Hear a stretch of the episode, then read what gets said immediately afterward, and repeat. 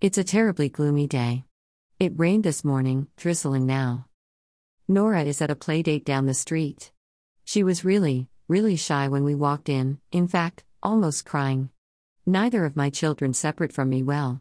I'm sure she's having fun now, she seemed happy when I left, they were coloring. Yesterday, Nadia and I headed to Iowa City to have her eyes rechecked.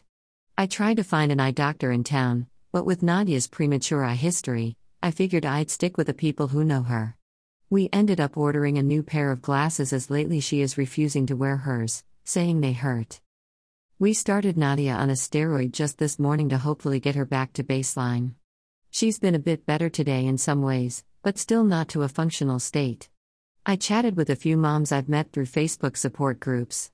It's helpful to know there are people who understand this. Have you ever felt like you just don't know how to handle life?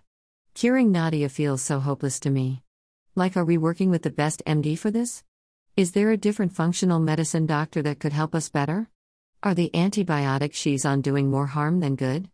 What other tests should we do? What are we missing? Monday, we are headed back to Iowa City with Nadia for her autism evaluation. I don't believe she is autistic. But the university doesn't believe in PANS, so what will they say is wrong with her? I'm so lost and confused. My stress is almost more than I can handle. It all feels so hard. I want to heal my baby girl, but I just don't know how.